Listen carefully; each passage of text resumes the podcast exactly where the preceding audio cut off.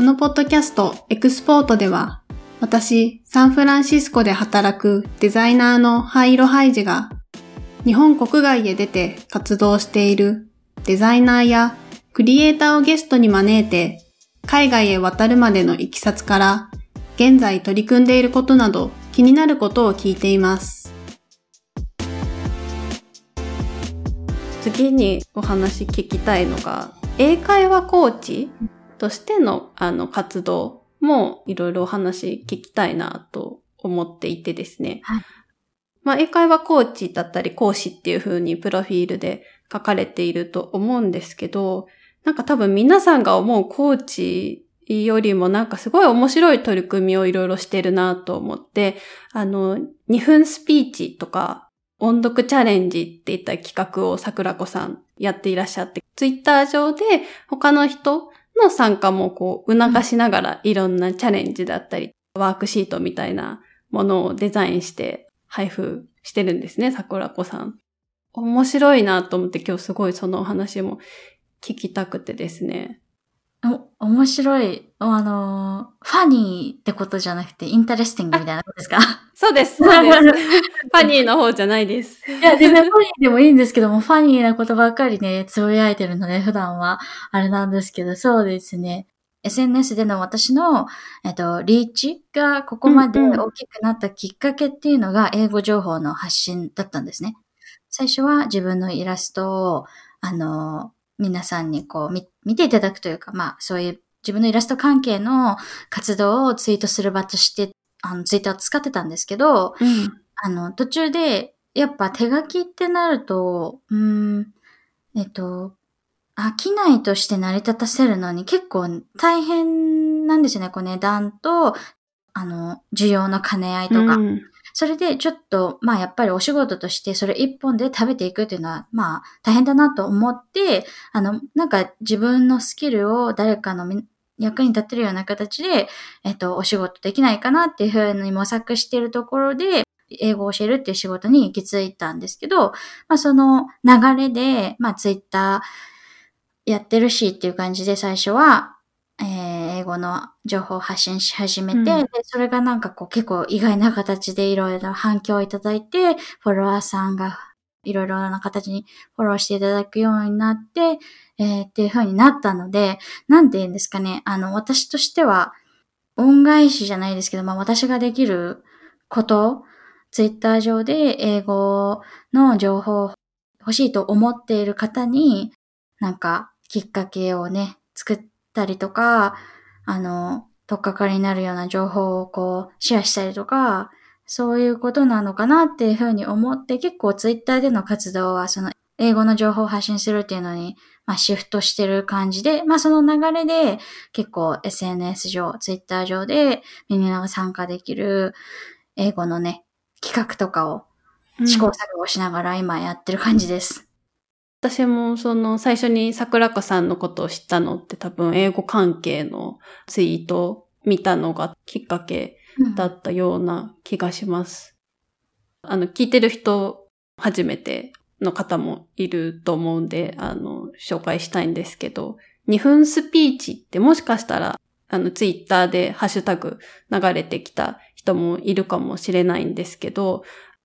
2分間英語のスピーチをして、まあ、それを投稿したり、まあ、しなかったり、あの、無理にしなくてもいいよってことは、あの、桜子さんは推奨してるんですけど、あの、まあ、重要なのってその自分が喋ってるところを録画して、で、まあ、見直す、で、改善できるところを見て、またそれを繰り返して毎日やっていくっていうのをこう、進めている、あの、なんフレームワークというかね、2分スピーチっていう企画を、あの、やってるんですけど、で、桜子さんはまあその企画というかね、そういう風にやるといいよっていうその提唱をしているのもあるし、あとなんかチャレンジとしてどういうテーマで話したらいいかっていうのを一枚のこうワークシートみたいなものにまとめてるじゃないですか。結構2分って長いような気もするし、しかもそれを毎日続けるってなると結構何話していいかわかんないことってあると思うんですけど、でもその辺桜子さんがこうデザインをされていて、じゃあ1日目はこういうテーマで、2日目はこういうテーマでっていうのもなんか1枚のシートにまとめてくださっていて、トータルのデザインがすごいなって思ったんですよね。デザインってそのビジュアル的なシートの見た目のデザインっていうのもあるけど、それだけじゃなくって、やっぱそのテーマ設定だったり、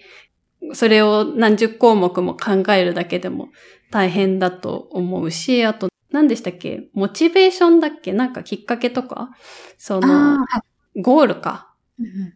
これを続けた結果どういう風になりたいのかとか、達成した暁に何をご褒美にするのかっていう、なんかそういう項目も、あの、含まれていたりとかして、教材としてのデザインがすごくよくできてるなって思ったんですよね。なんか人をモチベーション、なんかモチベーショナルにさせる設計になってるなっていう。ああ、嬉しいです。あのー、ハイジさんのこのポッドキャストの何エピソードかナンバーは忘れちゃいましたけど、うん、お話しされていた、えっと、Writing is Designing って本じゃないですか。うんはい、あの、ああいう感じですよね。人の行動とか考え方とか目を向けるところとかって、えっと、私たちが使う単語のチョイスとか、それこそ、あの、物理的な配置のデザインだったりとかで結構変わってくるんだなっていうのを、うん、あの、気づいて、自分がこうシェアする教材では、そこで、なるべく、うん、バリアフリーっていうか、こう、ハードルを低く感じてほしいっていうのも一つだし、うん、あとは、まあ、魅力的に見せたいっていうのももちろんありますし、あの、なんかや、やりたい、ワクワクするっていう風に気持ちになってほしいなっていうのが一番大きいのかな？なので、そこを結構意識して自分でこう、うん、ああじゃない、こうじゃないと 考えながら、あの、作ってるので、そういう風に言っていただけるのは本当にすごく嬉しいです。頑張った甲斐があります。あと、21日間やりましょうっていう風に決めてるじゃないですか。はい、この21ってなんかすごい面白い塩梅だなと思って、なんか1ヶ月よりは短い。そうですね。3週間。平日毎日くらい ?3 週間か？そうですね。あの、平日毎日、確かにそうですね。あの、1ヶ月の平均勤務日数ですよね。そう。21にした最初の理由っていうのはもう、あれなんですよ。えっと、習慣を、えー、常用化するのに、常用化？習慣、何かを習慣づけるのに、必要な時間は21日間みたいなのをどっかで読んで、ソースはもう本当にすっかり忘れちゃったんですけど、えっと、あ、じゃあ21日やればその後も続けられる可能性が上がるんだと思って、あの、そうですね。それで21っていう数字を選んだんですけど、どうやらこれがなんか、あの、最近の科学的には、なんかもうちょっとかかるみたいな感じで言われてるらしくて、ちょっとこの根拠がね、あやふやで申し訳ないんですけど、でも、あの、私個人的には21日っていうのが気に入ってて、あの、なんでかっていうと、サボりながらやっても1ヶ月で終われるから、例えば。数日ね、ちょっとスキップしちゃっても、そうそう。なんか取り戻せる。そうなんですよ。月の、月をまたぐ前になんとか頑張って終えられそう、みたいな感じで、その辺の塩梅もいいなと思って21日は固定にしてます。うんうん、なるほど。うん、やっぱなんか続けるときに達成感って大事ですもんね。うん、こう、ちょっと失敗しちゃったとか、くじけちゃったって、なんかネガティブな、こう、うんうん、気持ちに作用してしまうから、ちょっとサボっても 取り戻せるっていうか、ね、達成しやすい設計っていうのがやっぱり、うん、うまいなって思いました。いや、大事ですよね。多分、あの、英語をね、学習されてる方とか、ツイッターで英語情報を発信しているアカウントをフォローしてる方って、この英語学習に対する熱量っていうのが非常に高い方多いと思うんですね。だから、やる気があるから、あの、なんていうんですかね、完璧主義になりがちな方も多いと思うんですよ。うんで自分をあの他の方と比べちゃったりとか、もう例えば毎日続けられなかったことに対して自己嫌悪に感じてしまったりとか、ね、する方も多いと思うんですけど、私は、あの、今まで何か英語に関してはな毎日続けたこともないし、莫大な勉強量してこなしてきたわけでもない。けど、まあ一応英語喋れるようになったから、なんかその、ゆるさみたいなのも一緒にシェアできたらいいなと思ってます。うんうんうん。いや、すごい素敵。まあ、あの、と言いつつ、いいなと思いつつ、今おっしゃってたような、その、なんだろう、その勇気が出ないっていうか、続かなそうと思って、まだチャレンジできてないんですけど。いや、全然いいですよ。あの、なんか気になったところ、一箇所だけやるとかでも全然いいし、あの、うんうん今日のね、見た目的には横長になってるんですけど、なんか自分の中でビンゴみたいな風な遊びをしてもいいかもしれないですね。うん縦一列だから3日分だけやるとか、斜め一列3日分だけやるとか、なんかもう全然そんな感じで気軽にどんどん遊んじゃってほしいです、私の教材では。うんうん。これ海外の文化なのかな？日本だとあんま見たことないんですけど、結構こっちビンゴチャレンジみたいなの多いですよね。なんかあの、まあ、日本でビンゴって言うと数字が並んでいるその結婚式の二次会とかなんかパーティーゲームとして出されるものをイメージすると思うんですけど、あの、ソーシャルメディア上だと、なんだろうな、えー今日言ったセリフとか、なんか、あ のマス目 Q とかにいろんな言葉が書いてあって、今日言ったあの言葉をこう、チェックしていってビンゴを目指したりとか、あと、これも習慣づけでなかな？なんかそのワークアウト？その運動？なんかウォーキングとかスクワットとかなんかそういうメニューが書いてあって、それをビンゴできるように縦とか横一列うん、あの、消すとかっていうのをこう目標に埋めていくみたいな、そういうシートみたいなもの。うん。をソーシャルメディアで画像として結構いろいろ出回っているのを見たことがあるんですけど、確かになんか縦一列だけとか、あの数としては少ないんだけど、達成した感じがあってすごくいいですよね。そうですね。確かにおっしゃる通りよく見ますね。なんか、うんセルセルフケア系のトピックとかで。あ、そうですね。うん、なんかあの、インスタグラム用に正方形のね、あの、形のやつとかも多いですけど、そうそうそう。そうですね。そうするとね、なんかこう、全全部って難しいけど、この中の3つだけ達成できれば、こう、ジャッって線が引けるから、達成感がああるって素晴らしいですよね。その達成感が次の自信にもつながるじゃないですか。あなんかこれだけできたから次はもう一回できそうとか、もうちょっといけるかも、みたいな。あとなんだっけ、あの、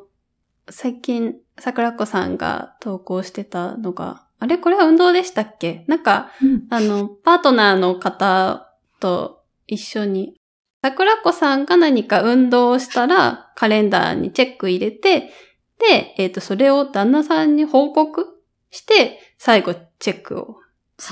してもらう？そうですね。そうです。あの、エクササイズです。おっしゃる通り。うんうんうん。私が運動を習慣化したいけど、一人だと絶対三日坊主になるので、うんえーカレンダーにエクササイズができた日は、私がまず最初にできたよっていう印をつけて、夫が帰宅後にそれを確認して、えー今日もできました、頑張りましたねっていう感じで、もう一度印をつけるっていう感じで、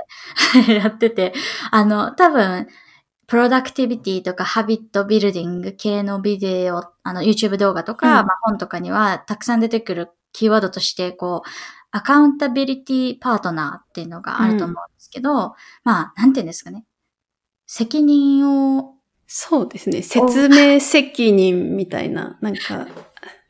説明責任ってね、日本語難しいですね。あの、でもそうですね。責 責任を問われるようなプレッシャーを与える相手みたいな感じですよね。だから、まあ、要はバディみたいな感じだと思うんですけど、うん。それを設定したら結構続いているので、なんか、英語学習でもワークアウトでも、今皆さんが頑張りたいと思ってる何がしかのトピックで、あの、転用できるんじゃないかなって思います。うんうんうん。そう、なんかだから桜子さんの、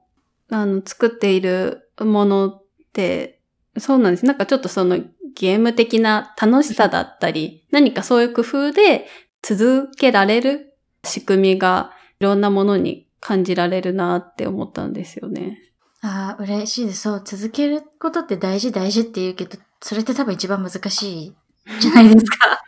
ねそんなうん。続けられたらね、苦労してないし、今頃英語もペラペラだし、腹筋6つに割られてるじゃないですか、多分全人類の人が。ね。そう、だから、あの、まあ、ワークアウトに関しては私はね、人、なんか、人にアドバイスできる立場ではないですけど、まあ、英語は、なんとなくこう、皆さんがやる気がふーってこう、しぼんじゃうタイミングだったりとか、あの、自己嫌悪に散っちゃうタイミングっていうのを、わかるので、こう、共感できるし、やってきたし、まあ、なんとなくどうしたらそれを回り道して、こう、ね、乗り越えられるかっていうのも、まあ、自分なりに分かったので、そうですね、その動線をシェアするみたいなところですかね、今。ツイッターでメインにやってるのは。あと、今年始めてた音読チャレンジ？うんうん。これも、あの、またその21日間っていう、こう、フレームのチャレンジなんですけど、面白いなって思ったのが、あの、基本桜子さんのその提供してくださっているそのチャレンジのシートって、なんか印刷できるようなね、サイズ、フォーマットになっていて、その壁にこうね、貼っておけるようなものになってるんですけど、音読チャレンジって QR コードが1日1個書かれてて、それ読み取ると音読するのに、あの、おすすめの記事が1日1個出てくるっていうのが、これもやっぱりなんかそのゲーム的な感じがして面白いなって思ったんですよね。なんかただ記事にそのリンク貼るだけっていうよりも、なんかその QR を開くまでどういう記事かわからない。タイトルは書いてあるんだけれども、まあ、タイトル以外はわからない。うんちょっとその開いてみたくなる、気になるって、なんかその興味をそそるデザインになってるのが、あの、うんすごい面白いなって思いました。ああ、そういう風に受け取ってもらえたのはすごく嬉しいですね。なんかあの、印刷をするっていうのが私の中で、こう、大、えっと、最初の前提としてイメージがあったので、リンクをね、文字で書いても、あの、印刷した紙からはクリックしてリンク URL に飛べないから、どうしたもんかなって思ってたどり着いたのが QR だっただけなんですけど、確かにコードが貼ってあると読み込みたくなりますよね。読み込みたくなるのかな、なりますよね。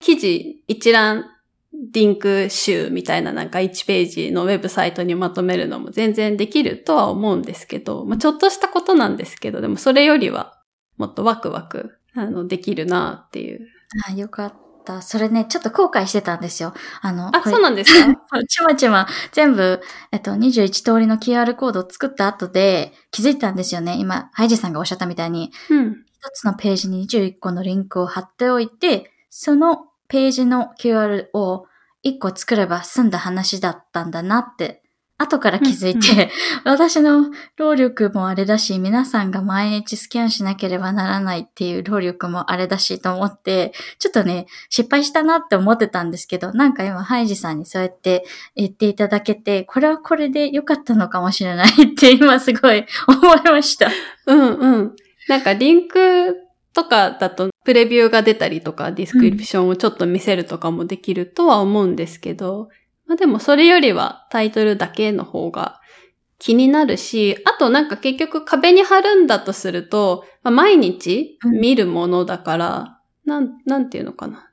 動作としてはそんなに変わらないっていうか、なんていうのかな。うん結局はね、飛ばないといけないですもんね。あ、そうそうそう、スマホを取り出して開くっていう、そこのステップは変わらないんで、うん、そっか。あの、大変な作業だなとは思うんですけど、あの、結果この形の方が私はすごくなんかいいんじゃないかなって思います。よかった。でもよかったです。あのーそうですね。これがね、新年の初の21日チャレンジになってるので、こう、なるべくハードルが低いもの、最初から飛ばしすぎちゃうとね、後で疲れちゃうから、なるべく続けられそうな、えっと、チャレンジっていうので、まあ、音読するっていうチャレンジ内容と QR コードで UR する、誘導するっていうあのところに行き着いたので、なんかね、良かったです。今、ハイジさんがすごく褒めてくださって、私の、あの、新年はいい形で幕を開けました。ありがとうございます。そうですね。さっきその2分スピーチ私できなかったわって言ったんですけど、確かに読むのならね、うんうん。新年最初のチャレンジとしては、ね、ちょっと、スピーチに比べると、ちょっとハードルは低いし、なんかチャレンジしやすいですよね。そうですね。ね、スピーチだと自分で言うこと考えなきゃいけないし、うんとか、そうそう。間違ったらどうしようっていう風な不安があったりとかする方もいらっしゃると思うんですけど、そう、音読はね、もう与えられたものをサクッと口に出すだけなので、割と手軽にできるかなと思うんで、もし、うんうんあれだったらハイジさんもお気に入りの記事とかでやってみてください。はい。そう、あ、記事もね、なんかすごい、セレクトもすごくいいなと思って、そう、まず最初の一つ目を開けてみたんですよ。あの、うん How は to declutter your mind って、なんか自分の頭の中を整理する方法みたいな、あの、記事で、そう、タイトルを見ていると、桜子さんセレクトがすごい 素敵だなと思って、スリーメンタルブロックスとかって、うんなんかその自分の、その精神的なこう、妨害になっている三つのものとか、ワークライフバランスとか、その興味が持てるトピック、その働いてたりとか勉強してたりとか、その、それこそなんだろう、習慣づけみたいなね、ことにもちょっと関連するトピックなのかな。そうですね。きっと、あの、し何か新しいことを始めたいとか何か頑張りたいことがある人にとって、こう、プラスに働く情報がね、詰まった記事っていうのが多いかなとは思って、まあ、そういうのをなるべく選択するようにしたんですけど、でもこの、あの、音読チャレンジの記事に関してはもう本当に私の独断と偏見というか、私が読みたいって思った記事なので、多分ね、うんあの、すごい偏ってるんですよ。今おっしゃったみたいに、プロダクティビティ系とか、あとセルフケア系の内容ばっかりになっちゃっていると思うので、まあ合わない人はね、合わないと思うので、まあそういう人は全然ご自分の好きな記事に変えてもいいんじゃないかなとは思うんですけど、でも、あれですかね、こう、ソーシャルメディアとかで情報を発信していくので、まあ、その私は SNS のなんマーケターとかでは何でもないので、その、エビデンスは全くないんですけど、あの、と、とどのつまり、その、自分が本当にいいなって思ったものとかをシェアすることが、いい、ポジティブ、うん、オーディエンスからのフィードバックにつながるんだなっていうふうにすごい思って、なんて言うんですかね。うん、営利、えっと、利益か。利益を求めたりとか、あの、何か帰り身を求めたりとか、そういった、うん、ulterior- なんて言うんですか？ulterior motive っていうか、あの、うん、隠された、なんかアジェンダみたいのがなくて、自分がパーソナルなレベルですごいいいと思ってるんだよねって思ったことを、うんなんかシェアするのが、なんて、一番なんかヘルシーな情報共有なんだなーって。そうですね。確かになんか自分の利益がこう、明け透けて見えちゃうと、いね、意外とそういうのって人に伝わっちゃうし、うんあとなんだろう、自分が心の底からいいって思ってないと、本当にそういうのは、うん、伸びなかったりするっていうか伝わらなかったりするっていうのはなんかある気がしますね。そうですよね。なんか、うん。だし、そういうのを意識していきたいっていう、あの、まあ、個人的な、あの、願望でもありますね。なんかこう、ジェニュインというか、オーセンティックな、うんただ一つ、一人の人間として、まあ、自分がいいと思ったこと、ものだけを、普通に、えっ、と、何のバイアスもなく、まあいいと思ったからシェアしてるだけだよっていうスタンスで、これからもなんか情報共有できたらいいなと思って、イラストに関してもそうですかね。なんか、あの、だから、とボードでちょっとイラストレーターとして名乗るのはなんかもごもごみたいな言い訳をしちゃったんですけど、その理由としても、私は、うん、商業イラストレーターとしては、あの、働くのがちょっと難しいタイプの人というか、スキル的にも、私の、えっと、イラストとの関わり方としてもなんですけど、難しい、えっと、イラストレーターとして、えっと、いろんな方のニーズ、いろんな企業さんとか個人の方のニーズに合わせて自分のイラストをこう、なんていうんですかね、うん、変えていったりとか、その相手のニーズに合わせた形でのアートとかデザインを納品するっていう働き方が多分できないから、そういった意味ではイラストレーターではないのかなって思ってるんですよ。うん。あの、なのでもうこれねもう本当に すごい細かい話なので多分どうでもいいと思うんですけど皆さん。最近は私はイラストレーターじゃなくて、まあただの絵を描いてる人絵描きみたいな感じなのかなって自分の中では思ってて。でもね、英語だとそれって、なんて言うんですかね？アーティストになるんですかね？うん。そうですね。まあ私個人としてはその自分がいいと思ったものをシェアしつつ、うんえっと自分が描きたいと思った絵だけを描いて、これからもあの生活したいなと思ってます。うんうんうん。なんかあの、まあ、肩書きはどうかわかんないんですけど、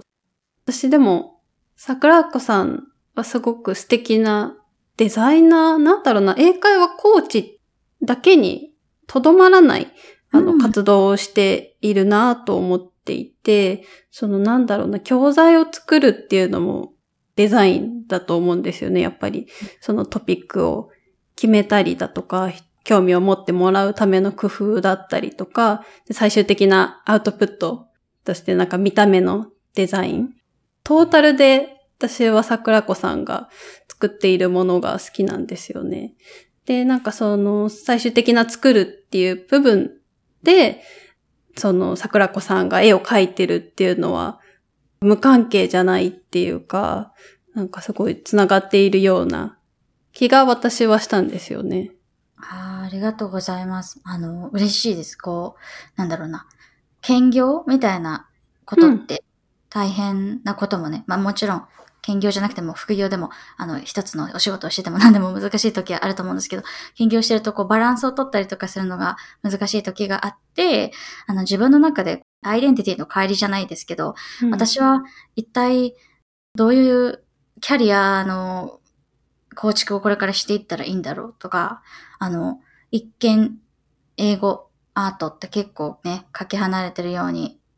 感じることがわあるので、私の中では。うんうんあの、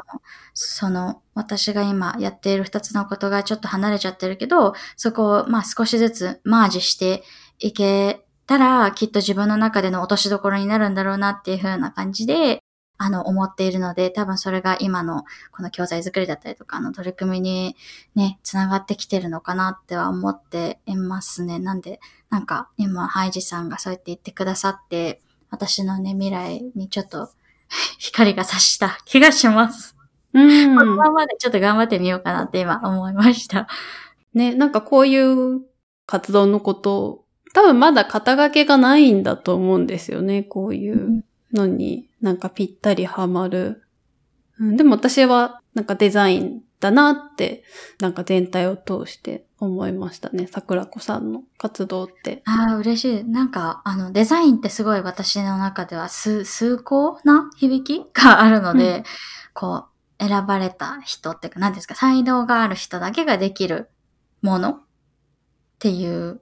考えがね、結構長い間あったんですよね。うんうんなので、なんかそんな風にね、言わ、言っていただけて嬉しい、嬉しいし、デザインはもしかして、あの、人のために自分ができることをできる形で届けたいなっていう人だったら誰でももしかしたらできることなのかもしれないですね。うん、そうですね。なんか私、英語を話すようになってから、デザインっていうなんか意味合いがスッと入ってくるようになったような気はしますね。うん。あの、こっちで英語でデザインっていう時って結構、私の頭の中では、大体なんだろう、日本語だと設計っていう風になんか置き換えて話していて、で、なんか日常の会話の中で日本語で思うようなデザインだけじゃなくて本当に設計なんていうのかな。全然ビジュアルだけに限らず使ってるじゃないですか。なんか日常の英会話の中で。なんかもっと広い言葉だなって、英語でデザインっていうようになってから、うん、なんかちょっと捉え方が私の中では変わってきたというか、わかります。確かに、日本語でデザインっていうと、こう、おしゃれじゃないといけないとか、うん、デザインイコールおしゃれで洗練されていて、美しいとされているものっていうイメージですけど、確かに英語のデザインっていうと、もうちょっと、あれですよね、こうシンプルなレベルで、うん、動線を敷くとか、うん、そういう感じでもね、使えますもんね。そうなんですよね。うん。そうですね、なんか、デザインをもっと身近に感じていいのかもしれないですね。みんな。私とか、ハイジさんとかだけじゃなくて。例えば毎日生活を送ることも自分のね、時間の過ごし方をデザインしてるってことですもんね。そうですね。まさにですね。自分の時間をどう組み立てるかっていうのもね、デザインですよね。あの、そう、すごいたくさん聞きたいことが あるんですけど、あの、私も、あの、デザイナーの英語帳っていう、私は主にデザイナーの人に向けた英語のコンテンツを作ってるんですけど、あの、桜っ子さんの活動を見ていて結構なんだろう、人を巻き込むっていうか、その参加型のコンテンツを作ってるじゃないですか。みんなもやってみようっていう感じで促したりとか、あとは、その学ぶためのコミュニティみたいなものもやられているじゃないですか。はい。あの、私が今やってるものって結構一方的に、まあ、自分が学んだことを紹介しますっていう感じでやってるんですけど、なんかこう、どうやったら人を巻き込めるのかっていう、うん、その辺の設計、そのまさにデザインっていうのが私まだ、あの、うまくできていないので、すごい桜子さんからその辺、あの、学びたいなっていう、なんかちょっといきなり相談コーナーみたいにちょっとなっちゃいますけど、いえいえとんでもないですよ。もう本当に、あの、私からお伝えできることはね、本当にないと思うんですけど。あの、でも、ありがとうございます。えっと、でも私自身はその人を巻き込む力みたいのが特別、別にあるとは思ってなくて、あの、多分、皆さんが参加してくださってる理由っていうのが、あの、私が、やった方がいいよとか、やりなよとか、あの、いうふうに促すっていうよりも、一人じゃできないから一緒にやってくんないっていうふうに 多分頼んでるからだと思うんですね。あの、これは本当に本当にそうで、21日チャレンジ、これ最初は2分スピーチチャレンジで、その次が、えっと、英語、ボキャビルチャレンジで、その次が英語日記チャレンジと来て、で、今回が、えっ、ー、と、英文音読チャレンジ、4つ目のチャレンジなんですけど、うん、私今のところ一応3つ全部チャレンジクリアしてるんですね。で、これ一人だったら絶対一つも達成できてないんですよ、私。絶対絶対無理なんです。で、あの、私が達成できた理由、もうただ一つの理由っていうのは、あの、ツイッターで他の皆さんも頑張って一緒にやってくれてるし、言い出しっぺだからね、示しがつかないからやらなきゃっていうプレッシャー、うん、もう本当にそれだけなので、あれですね。あの、これは偶然の産物というか、私のヘッポコさが招いている、えっ、ー、と、皆さんを引き込む結果だと思います。うん、なるほど。ああ、面白いですね。でも言われてみればそうですよね。なんかその言い出しっぺっていうあの言葉を使われてましたけど、ね、なんか言ったからには達成しなきゃっていう、こう、ちょっとプレッシャーもあるだろうし、あとなんだろうな、その、教える、教わるみたいなね、とか提供する、提供されるっていう関係性じゃなくて、その今おっしゃってくださったように、私もやるから一緒にやろうよとか、うん、なんかあのむしろ手伝ってほしいっていうか、一人だと続かないから一緒にやってほしいってその自分がこうヘルプを言ってる側っていうのが、うん、いや面白いですね。言われてみたらなるほどなと思って。そう、でも、まあ、あのあれですよね。多分、こう、ちゃんとしたクレバーな人を巻き込む方法っていうのはきっとあるんだとは思うんですけど、私のはね、もうちょっと泥臭いアンサーですね。うんうんうん。いや、すごい参考になります。あのー、そうなんですよ。あの、私、まあアメリカ来て、まあ、5年目っていうと私も昔聞いたら、え、なんかめっちゃいるじゃんって思うんですけど、なんかまだまだ英語本当にで全然勉強したりないし、今でも全然できないことたくさんあるんですけど、コンテンツを発信すればするほどなんだろうな。自分ができるからこう発信してるみたいになっちゃうのはなんか嫌だなって思ったんですよね。うん、なんか最初のスタンスとしては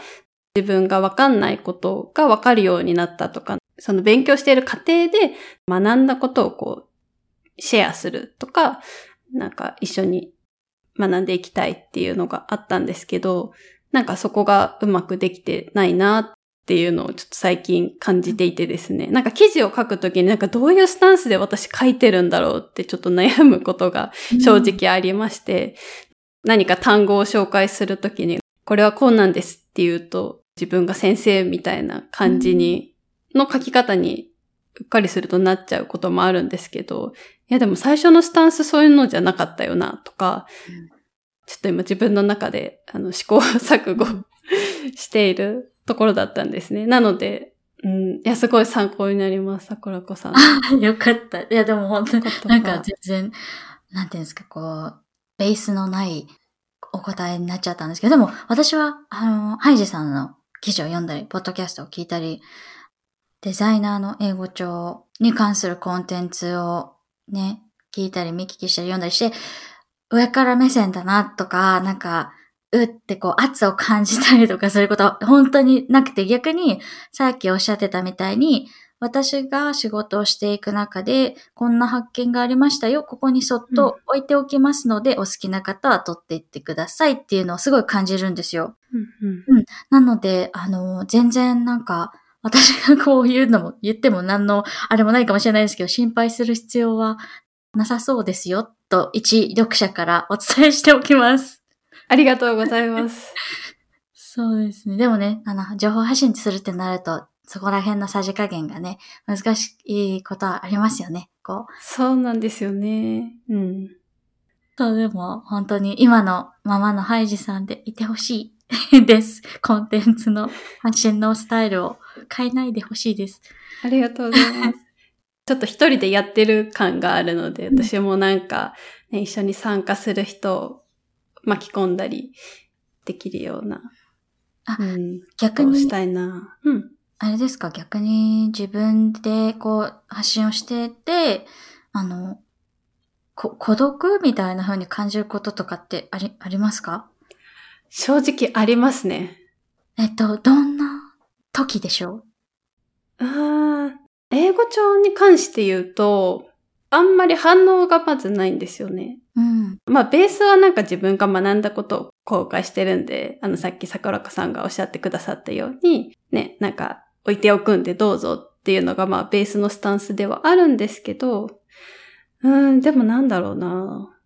仲間が欲しいのかな。ちょっとなんかうまく言語化できないんですけど。うん。あ、でも、反応がないって今、ないことが時々あるっていうことですけど、うん、それは、ツイッターとか、あの SNS でシェアをした時にっていう感じですか？そうですね。ツイッターでもそうですし、今ノートっていうところに、あの、コンテンツは置いてるんですけど、まあ、そこでも、なんかめちゃくちゃ反応がいいっていうわけではないんですよね。そもそも読まれてないっていう仮説もあるし、読んだとしても、なんか反応しづらい。ああ、でも私結構そうかもしれないです。あの、あ、そうなんだ。そう、みたいな。あの、役に立った、そう、みたいな、なっちゃうことが結構あって、そういう。うんうん、特にあれですかね。あの、すっきりした形で、シンプルで読みやすい記事であればあるほどそうなることが多いです。例えば、ハイジさんのノートのデザイナーの英語帳シリーズだと、一つの記事にガーンって情報量があるっていうよりも、あの、連載の形でサクサク紹介していくようなタイプでやってます、うん、あ、そうですね。じゃあね、あの、なんかそ、そういう感じだと、多分私の場合だと何個も続けて読んで満足して、ふうみたいになっちゃう。ですごい個人的には大満足なんですけど、あの、なんか反応をね、し忘れちゃうみたいなこともあるので、もしかしたら読んでくださってる方すごい大満足してるけど、ただ単にその目に見える形での反応をし忘れちゃってるし、そびれちゃってるっていう可能性もね、うんうんありますよね。なるほど。もうそうなってくるとね、ハイジさんの方には届かないから、これは、あれ、届いているんだろうかっていう不安にもね、なっちゃったりもしますか？やっぱり。そうですね。そうなんですよ。まさにそこがありますね。うんで、役に立っているのかしらっていう。そうなんです。まさにそこですね。役に立ってますよ。役、皆さん役に立ってるよっていう人はもう今すぐ、ハイジさんのノートに行っていいねを連打しましょう。で連打すると消えちゃうか、ハートが。一回ポチッと そうですね。いや、これは多分私の欲が出てしまったせいでもあると思うんですけど、なんか承認欲求というか、うんそのね、個人でのものを置いてたはずが、なんか、おもっと反応が欲しいぜ、おー、みたいな、なんかこう、ちょっと欲が、あの、出てしまってるのもあると思うんですけど、まあでもそうですね、もし、はい、あの、読んで満足したっていう人を、なんか思い出したらちょっとね、ワンクリックでいいんで、あの、好きとか、あの、ノートで押してもらえたらめちゃくちゃ喜びます。あーちょっと私も積極的。私は基本的にノート自体はあまり読まないので、あの、うんあれですかね、ツイッター経由で開いてっていうのもあるかもしれないです。ツイッター上で開くもんだから、その、なん、なんだ、うんツイッターの上で開いてるから、なんかノートでどうこうすることに対してちょっと、あ、メンタルブロックがね、それこそあるみたいなうん、うん、うん。なっちゃって、で、ツイッターに戻ってきたらもうツイートのね、あの波があるので、それに飲まれちゃって、ねツイートとかいいね忘れちゃうみたいなことがよくあるので、なんか、うんうんあれですかね。でも私はハイジさんのシリーズすごく好きなんで、デザイナーじゃなくてもすごい役に立つので、これから積極的にめっちゃいいねをしに行きますね。あ、嬉しい。ステマじゃなくて本当に好きな、あの、ポチポチししていきます。ありがとうございます。あとは、うん、ちょっと桜子さんを見習ってか、パクって、こう、なんだろう、一緒にやろうみたいな スタンスのものも、ね、できたらいいな。あ、全然あの、私のメソッドはパクリに値するかわからないですけど、全然パク、パクって。あ、本当ですか？なんうん。か、あの、音読チャレンジとかもね、なんか、そのデザインに関する記事でやったりとか、ね、2分スピーチも、なんか、デザインに関するものでとか、パクリなのか、アレンジを加えたパクってく何？れ全然パクリっていうか、本当に。全然その、なんだ、あの、R ついてないので、あの、好きに アレンジしてほしいし、むしろ、むしろ見たいです。そういうタイプのコンテンツを、ハイジさんが発信してくださってる。それこそ、あの、Writing is Design の本の紹介のポッドキャストのエピソード、ほんすごく面白かったんですけど、そういう感じで、なんかデザインに関するおすすめの本とか、うんうん。例えばリーディングチャレンジとかは、まあわかんないですけどね。うんうんあの、やったりとかして、ね、もしもらえたら多分そういう情報を欲しているね、界隈の方ってたくさんいらっしゃるから、ぜひ、ぜひぜひやってください、やってほしいです。フォーマットを、あの、真似させてもらうかもしれません。あの、その時にはちゃんとご報告します。あ、そんないい、いいです。でも、あの、いいですよ。私は見たいので、あの、できたよっていう報告はぜひお願いしたい。あ、あと、そうですね。最後に、あの、私からお願いというか、はい。あれですね、私はハイジさんがシェアされるツール、えガジェットとかソフトウェアとかアプリとかの紹介がほんすごい好きで、なので、なんかそういったものに絡めたりとかしても、あすると、えっ、と、一フォロワーとしてはすごい嬉しいです。あ、なるほど。ハイジさんは、やすこさん？エスコさん、うん。と、時々ツイッターでこう話されてるところを私横から勝手に見てるんですけど、あの、サンフランシスコ初まあ初に限らずか、えっ、と、スタートアップの商品とか、あの、うんうん。サブスクサービスとか、そういうのをね、発信されているなっていうのを認識をしているんですけど、なんかお二人とも紹介の仕方がすごい素敵で分かりやすくて、端的に説明してくれて、すごいこう、オーガナイズされてるな、情報がすごくオーガナイズされてるなって思うんですね。で、私の場合は、私が発信してる情報っていうのは結構どちらかってることが多いので、なんかそういうお二人の掛け合いとか、ハイジさんの情報発信のスタイルって、きっと英語情報とかの発信とも相性がね、すごいいいんじゃないかなと思うので、これからもあの勝手に楽しみにしてます。大変だと思うありがとうございます。ぜひ。確かに、そうですね。プロダクト紹介とかね、ツール紹介だとね、デザイナーに限らず、ね、興味持ってもらえるっていうか、なんか職種関係ないトピックなんで、確かに良さそうですよね。うん、ぜひ、ぜひぜひ、あの、熱望します、私は。あ、ありがとうございます。ちょっと、あの、また相談させてください。なんか今年その辺、課題？課題っていうか、なんか英語帳も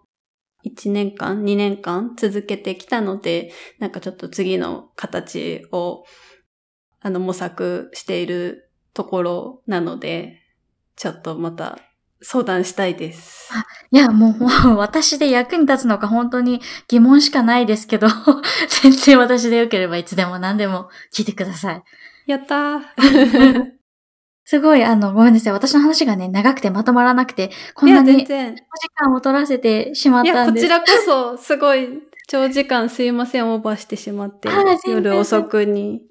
先生、あの、お住まいは、あれですよね、サンフランシスコで会ってますよね？会ってます。じゃあ、私たち同じ、ね。タイムゾーン？タイムゾーンですね。あ、よかった。よかった？よかったけど。あの、なんで今日は本当にお時間、ありがとうございます、遅い。ありがとうございました。本当に、こちらこそ。締めみたいなのありますか？いや、特にないんですよね。なんかね、定型文とかあればいいんですけど、